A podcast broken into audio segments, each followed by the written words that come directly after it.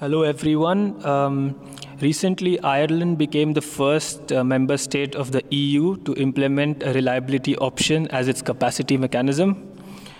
Um, on the sidelines of the Policy Advisory Council of the Florence School of Regulation, today I have with me Barry Hussey, who works for the Irish regulator, and we are going to talk to him about his, or rather, the CRU's and Ireland's experiences with uh, implementing and operating re- reliability options. Uh, first of all, thank you very much, Barry, for uh, doing this podcast. And my first question would be can you say a few words about how reliability options in Ireland have been designed and from the Irish perspective? Uh, thank, thanks, Prad, for, for inviting me on. Um, so, so yeah, we're, we're the first member state. I would say we are, we've, we've implemented our ROs with our colleagues in the utility regulator in, in Northern Ireland. So technically, ourselves and GB are implementing ROs at the same time. But uh, certainly, I'll, I'll, be happy to answer questions on, on behalf of both in this case. But um, so, I mean, we, the, the reason we chose ROs. Uh, you know, our view, having analysed a number of different schemes, was uh, it's least distortive in terms of market outcomes. Uh, it's, it's, it's reasonably implement, implementable in that they're straightforward um, CFD type uh, contracts that, that generators can enter into, and, and also, and probably most importantly, in terms of the state aid approval that we had to seek, uh, ROs are certainly most in line with the EU state aid guidelines.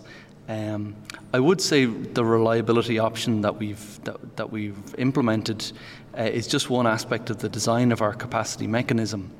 Um, you know, we, we see with increasing renewables on our system that we will have uh, probably a growing need for capacity mechanism type um, solutions across Europe generally.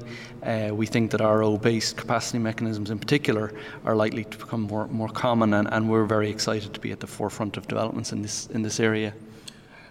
Um, as a follow up, can you tell us a little more about your first auction that took place recently and more of the operational aspects of the reliability options in Ireland? Yes, so I mean, uh, the, the, the, way we've, we've designed the, the mechanism uh, for the first two years, we'll be having what we call transitional T minus one auctions. Um, these, the first of these was held in December of last year, and from an operational point, it went very smoothly. Um, the auction cleared successfully at a price of around 41, uh, was 42,000 euro a megawatt hour. Pardon me, a megawatt.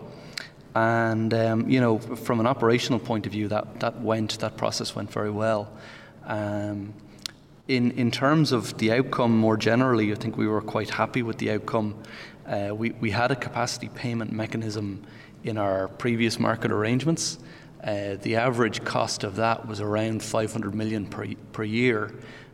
Um, uh, the the outcome of the first transitional auction reduced the cost of the capacity um, pot, shall we say, to closer to, to 300 million. So there was quite a significant saving there from moving to a, an availability payment system where everyone got paid to just paying the people who are, who are, going to be there when, when they're needed.